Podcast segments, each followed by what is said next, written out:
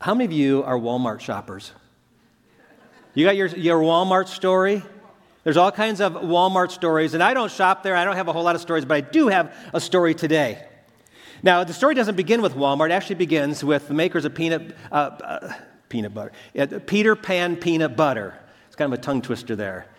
See, in the year 2007, there was a salmonella breakout in their plant, Conagra plant down in Georgia, and over 600 people across 47 different states got sick. And so they had to remove from the shelves in all the stores Peter Pan peanut butter.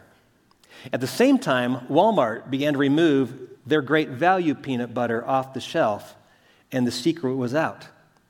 That the maker of Walmart's peanut butter was the same manufacturer that makes Peter Pan peanut butter, and that's why the two taste alike. It happened again in 2015. Sara Lee had an issue with bread and pulled it off their shelves, and guess what? Great value bread came off the Walmart shelves. You may not know this, but a lot of the major manufacturers make things and put them under lesser labels and sell them at less than half the cost. You can go to Aldi Foods and you can find General Mills cereal under the label of Millville. You can go to Costco and get their diapers, which are made by Huggies.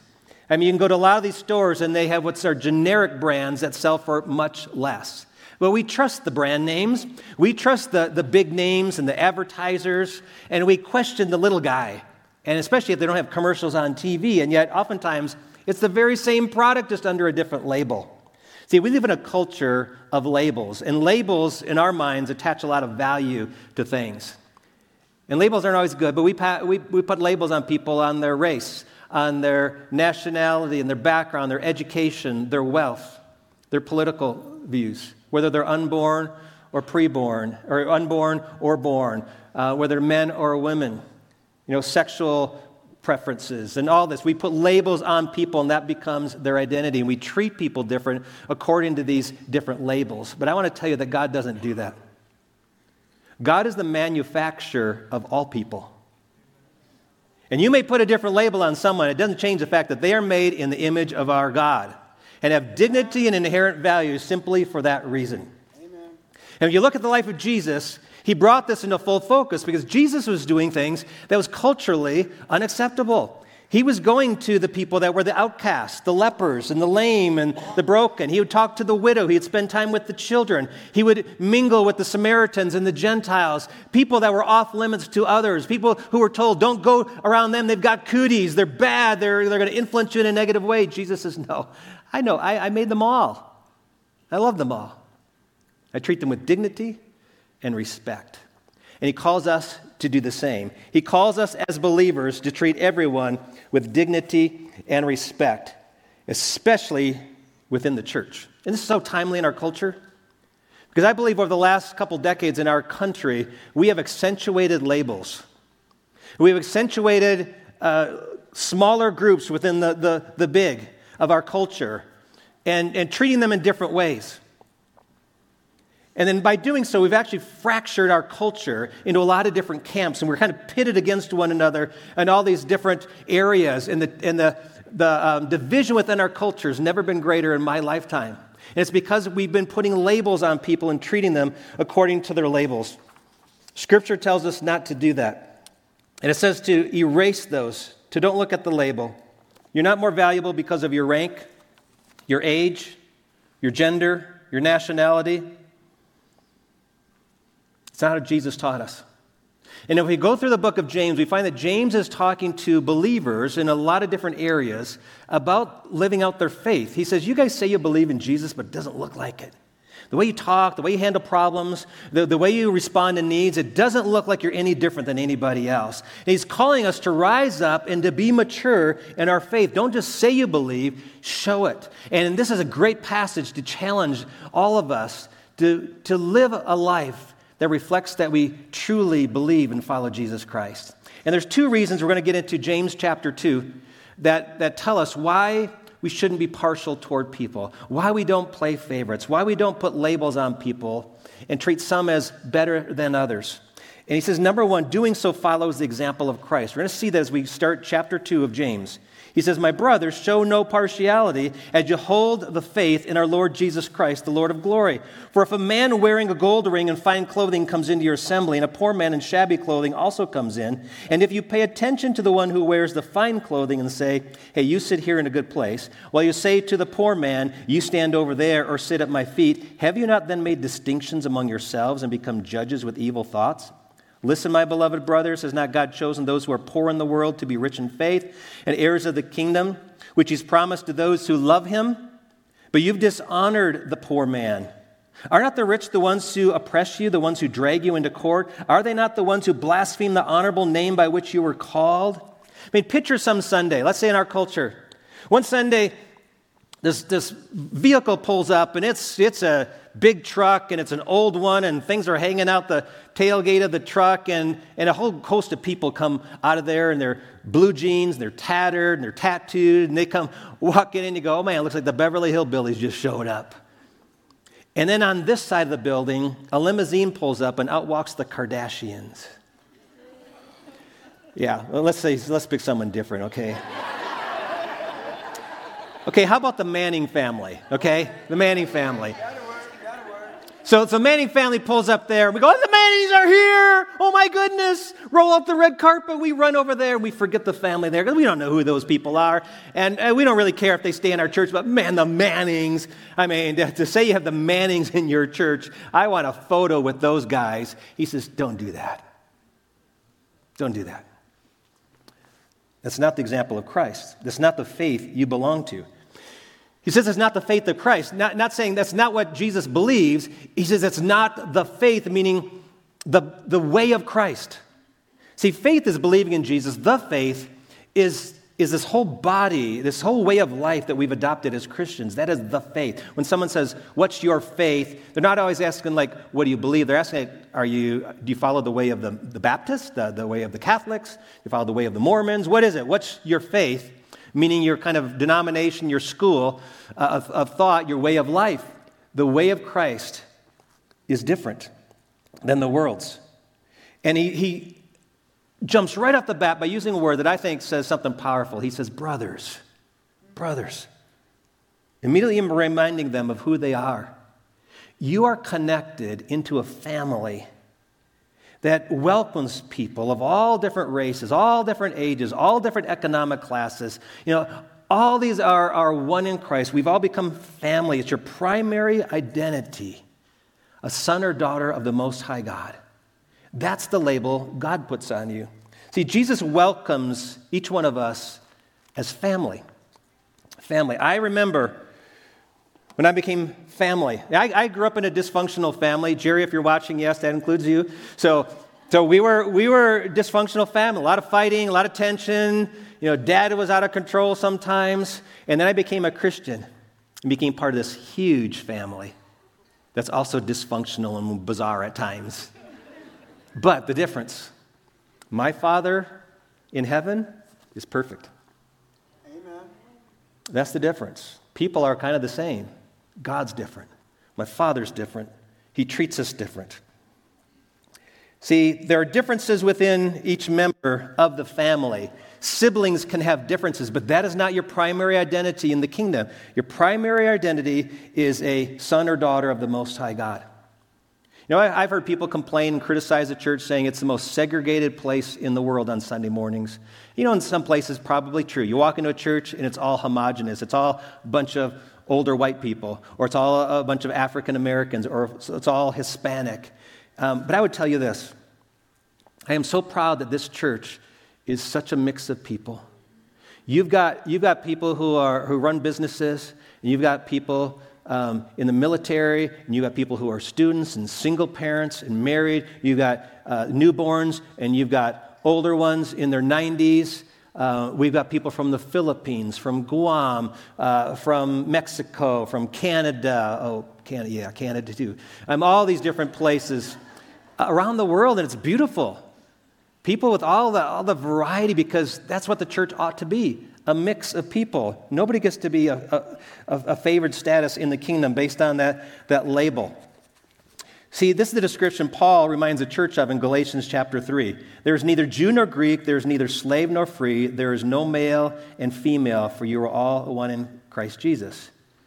Now, some people would look at that and say, see, you're no longer Greek or Jew, and you're no longer men and women, you lost your gender, and you're not slave or free, free the slaves. He doesn't say that. Actually, all these things remain Men are still men, women are still women, Greeks are still Greeks, Jews are still Jews, uh, slaves are still slaves, and owners are still owners. But he says, how you treat each other, though, that's the thing. You're one. You're one in Christ. You don't have a favored status because you're a man or because you're a, a Jew or because you're, uh, you're an owner. No, we're all one in Christ. There's an African American pastor named Raleigh Washington. And he said something, just this brings it down to reality. He says, You know, when I was born, I was born black. And I grew up, I grew up black. When I went out in the cold, I was still black. When I went out in the sun, I was still black. He says, Someday I'm going to die, and I, I really think I'm still going to be black. He says, You white folk, you're born pink and you grow up white. You go out in the cold and you turn blue. You go out in the sun and you turn red. And when you're sick, people say you look green. And when you die, you turn purple. Why in the world am I called the color person?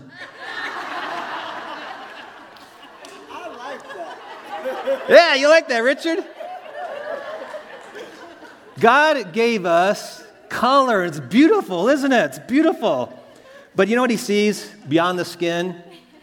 Exact same things heartache, fear, anxiety, sin, guilt, shame, brokenness.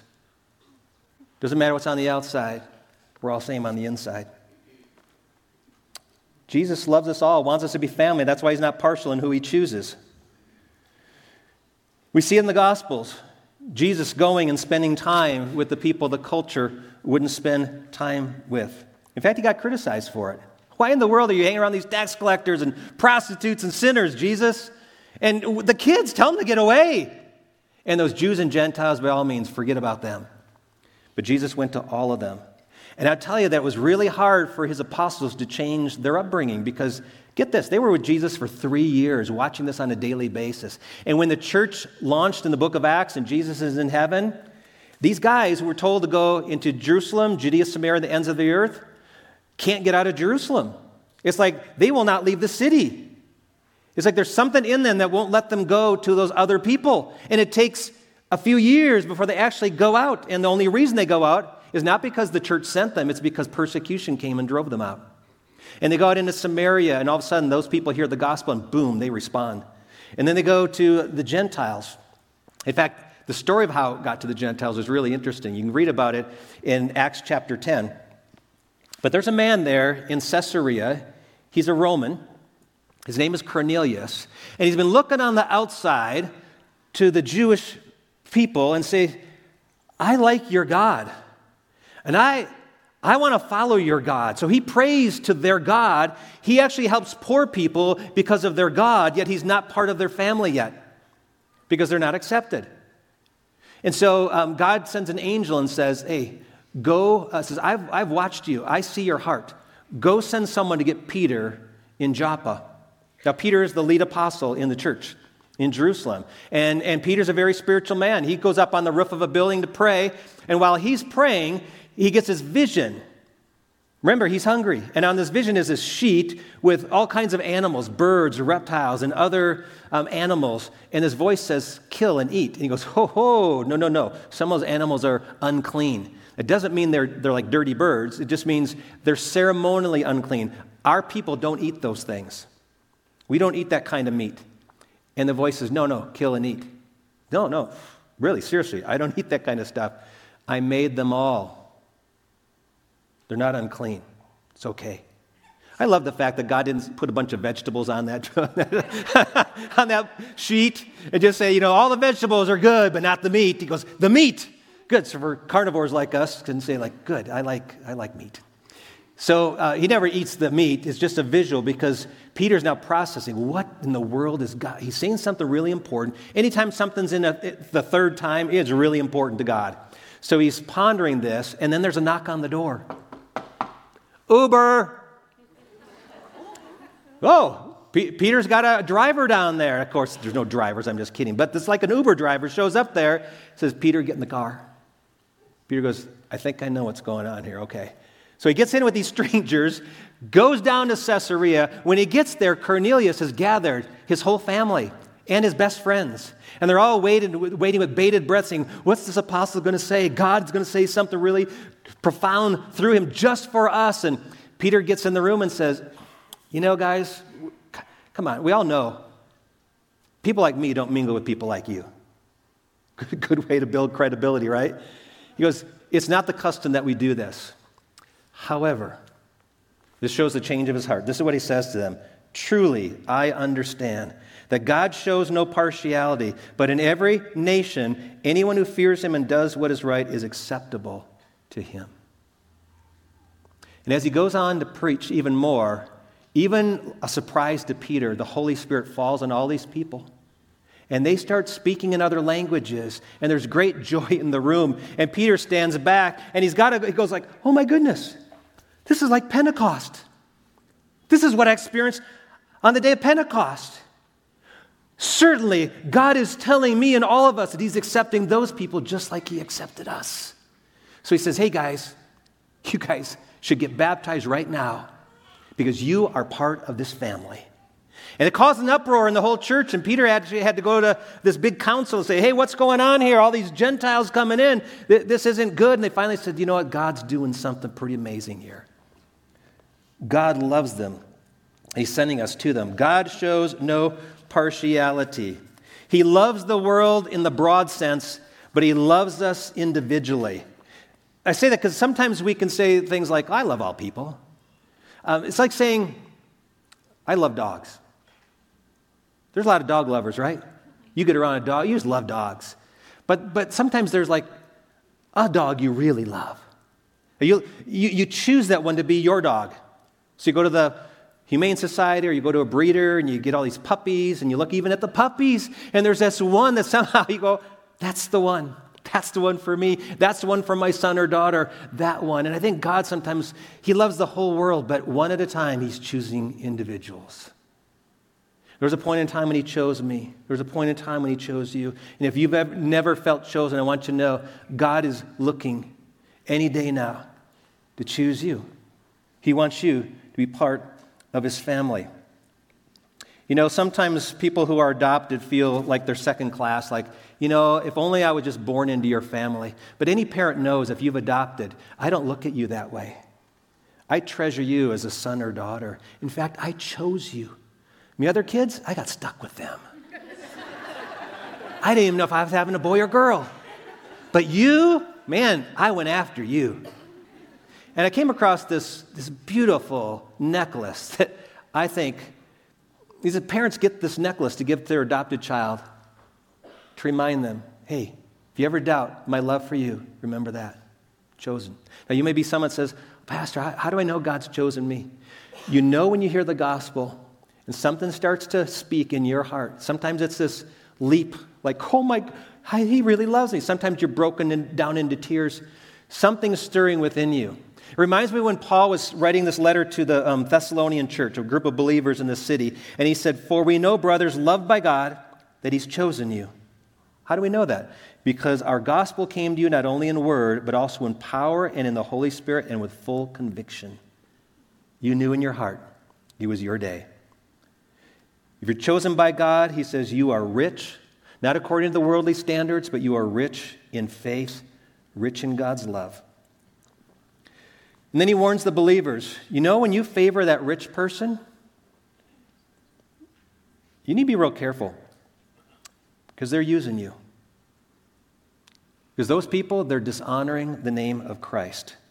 Those who require and insist on special treatment dishonor him. Chuck Swindoll, who's a great Bible preacher, uh, he would start off his adult life in the Marines, and he was stationed in Okinawa.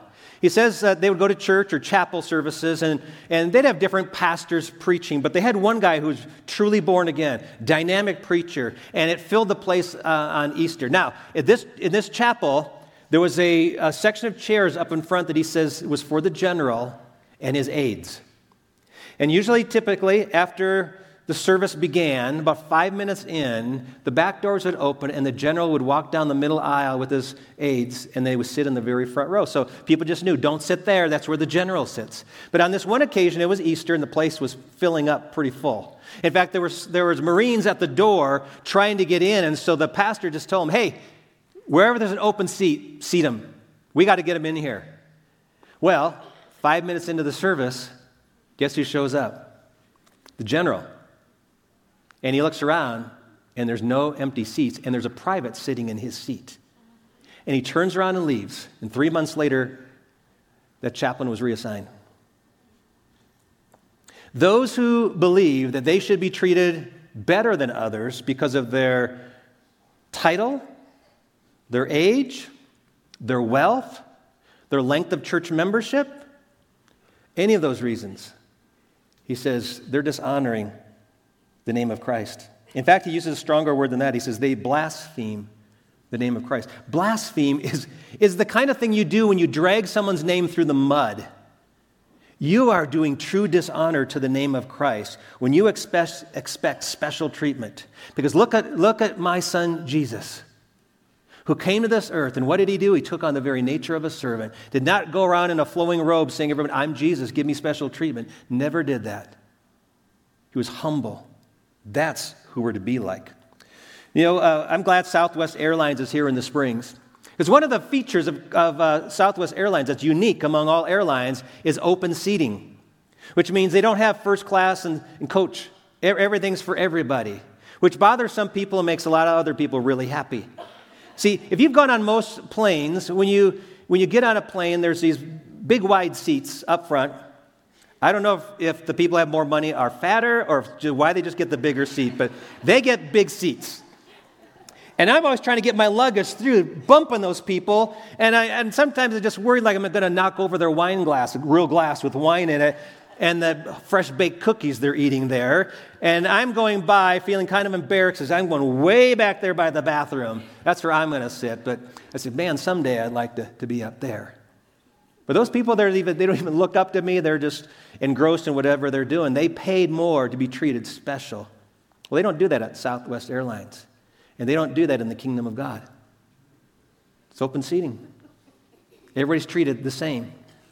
You don't get special status. There's no partiality in the kingdom.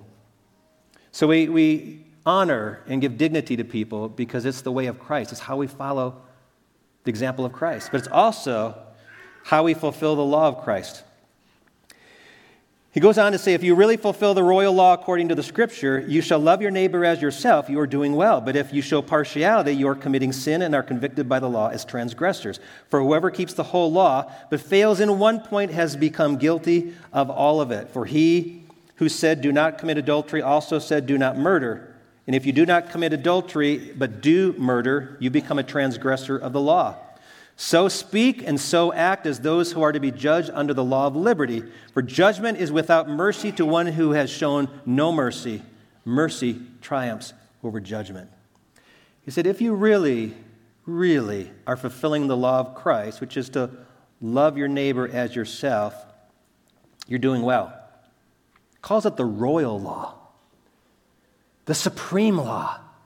That there's no higher law than this in Scripture. And this law comes from the King, Jesus. That's our King's desire for us. Our King's will is that we love others. One time Jesus was asked, What's the greatest law in the book? Because in the Jewish mind, they went through the Torah, the first five books of the Bible, and said, We, we found 613 of them. Of, of those, what's, what's at the top of the list? And this, this was Jesus' answer. He, he said, I, I'm going to make it really simple. It's just these two things. You shall love the Lord your God with all your heart and with all your soul and with all your mind. This is the great and first commandment. And a second is like it. You shall love your neighbor as yourself. On these two commandments depend all the law and the prophets. Tells us who, who to love, God and others. How to love, love God with everything you've got. Love others as you love yourself. He says the second command is like the first. They are two sides of the same coin. Loving God and loving other people go together. You don't get to pick one or the other. You can't say, like, well, Jesus says this is the first one, and then way below that is the second one. He goes, no, no, no, no. They're, they're side by side. Second one's like the first. In fact, if you, do them, if, you, if, you, if you do the second one well, you're succeeding in the first one. But you, you cannot just say you love God and then treat other people poorly. It doesn't work that way. In fact, John, when he wrote his, his letter, 1 John chapter 4, he says, If anyone says, I love God and hates his brother, he is a liar. For he who does not love his brother whom he has seen cannot love God whom he has not seen. And this commandment we have from him whoever loves God, get this, must also, underline, must also. It's not optional, must also love his brother. Loving others is how we demonstrate love for God. In fact, Jesus then, um, before he was crucified, washed his disciples' feet. And he actually raised the bar even higher. He says, I'll tell you, really, if you want to boil it down to one thing, it's this. He said, Love one another as I have loved you. Sometimes you're not good at loving yourself. Let's, let's forget of using yourself as the standard. I'm the standard. I'm the same standard for everybody. Love one another as I have loved. How did he love us? Not only did he wash feet, he went to a cross and gave himself. So that's, that's the bar. That's the bar we're living up to. Jesus on the cross, dying, loving, saying, Father, forgive them for they know not what they do. Loving people who hated him, spit on him. He says, that's the standard. How you doing with that?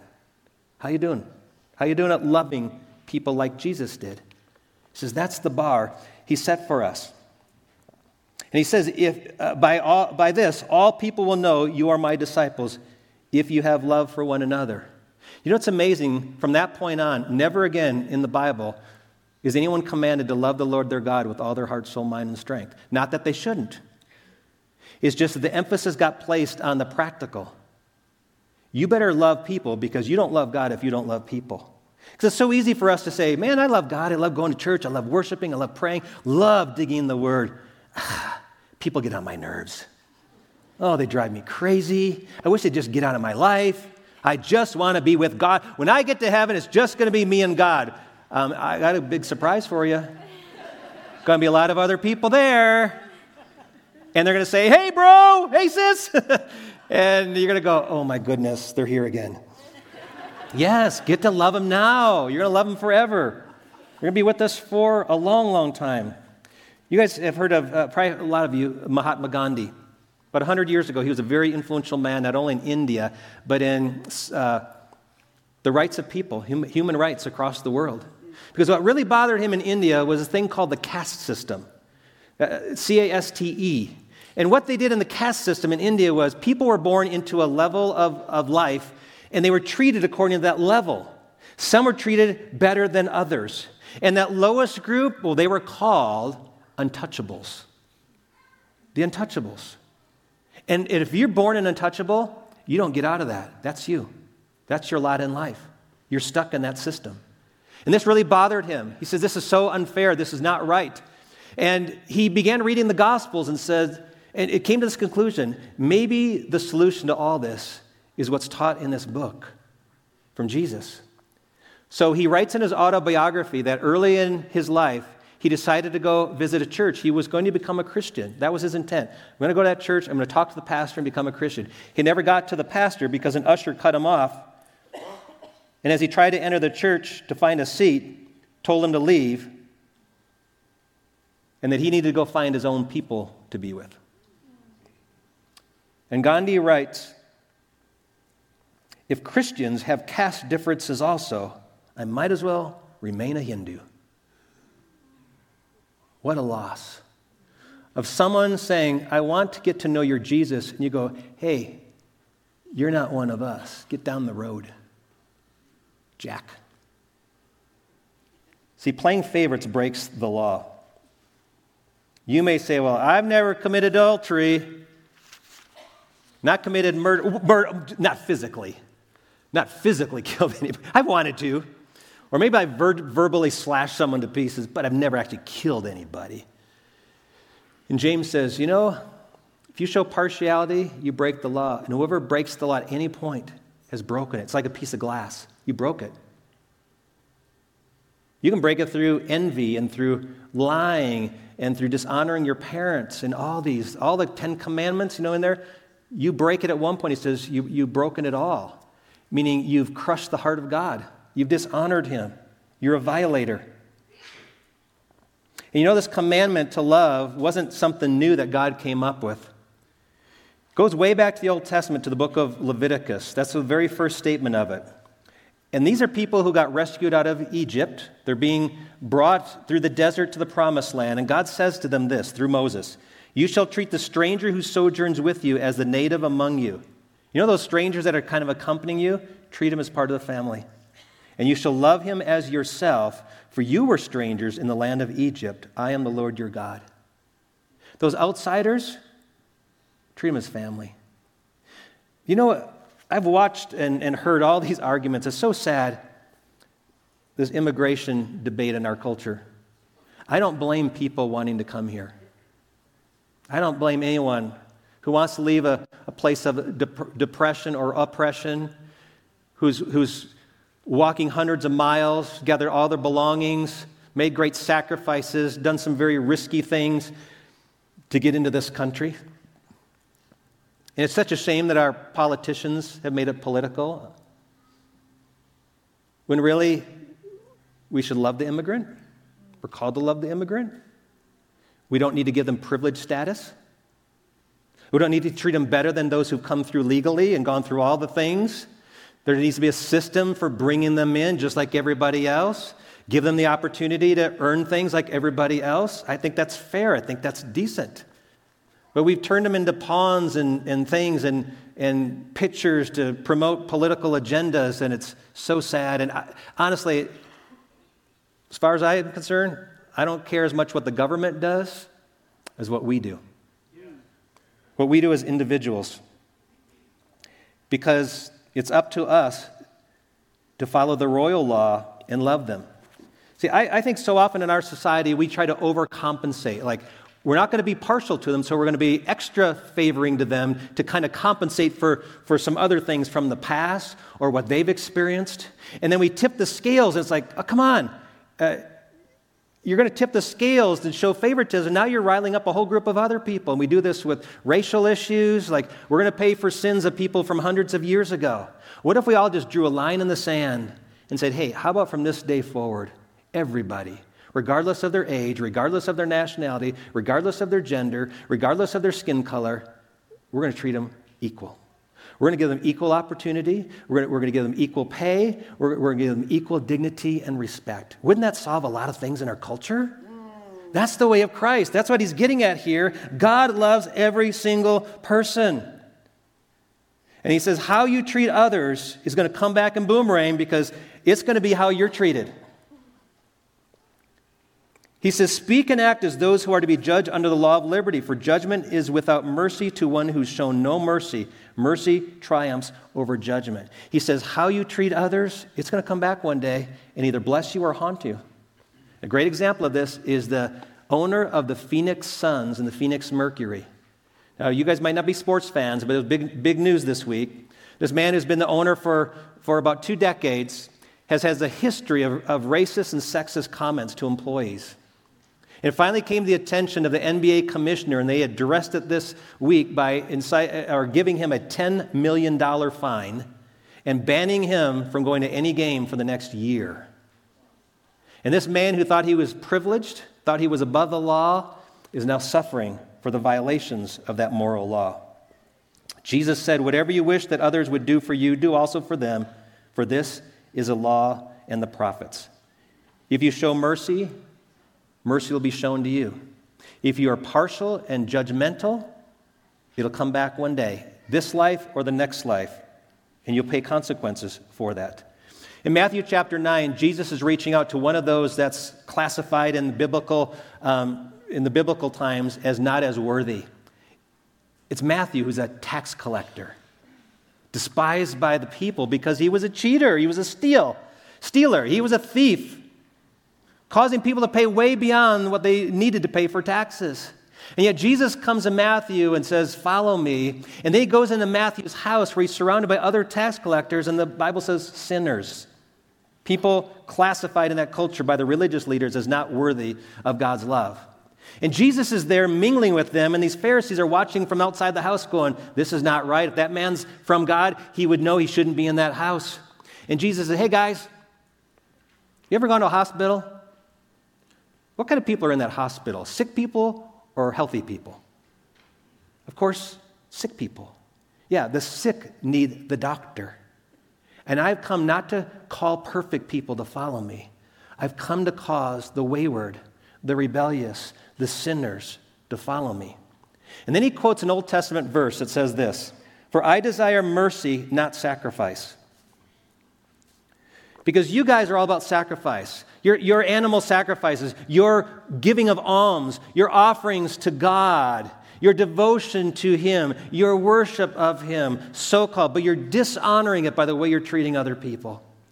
And you'd be far better off if you made sacrifices of time and reputation and energy for the sake of showing mercy to somebody else. That's what I desire. I desire mercy, not your sacrifices. Don't put people in this class or that class. I read a story about a, a, lady named Sally who was in seminary. She had a great professor named Dr. Smith. And Dr. Smith usually taught these very creative object lessons that they'd never forget. And one day, she experienced one she'd never forgotten. He had each of the students draw a picture of somebody in their life that really wounded them, somebody that hurt them, someone that uh, had done something um, bad against them. And so all these students drew pictures. One girl drew a picture of a, um, a girlfriend who stole her boyfriend. Another drew a picture of their little brother.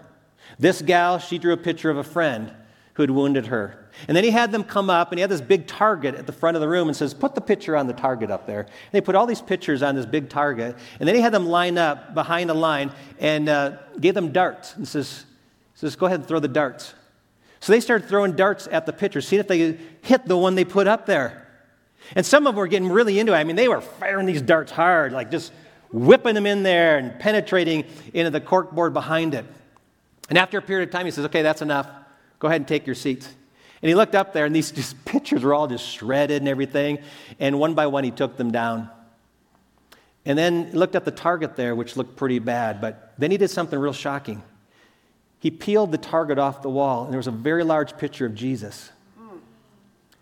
with a ripped face with pierced eyes, hunks of his flesh torn off.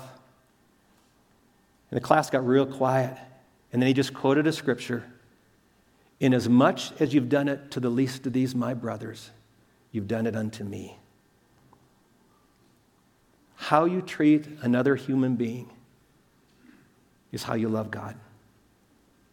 And of all the places in our life where someone should feel, feel the dignity and respect it ought to be the church. That's not always the case.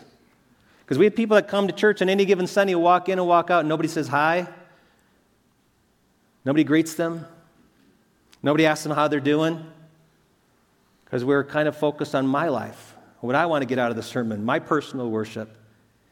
And yet you could do that online in many ways. We're here as a family. And see, you can look around this room and you'll see people that says, I don't know who that is over there. I've never met those. They look like they're new people. Yeah. You should get to know them.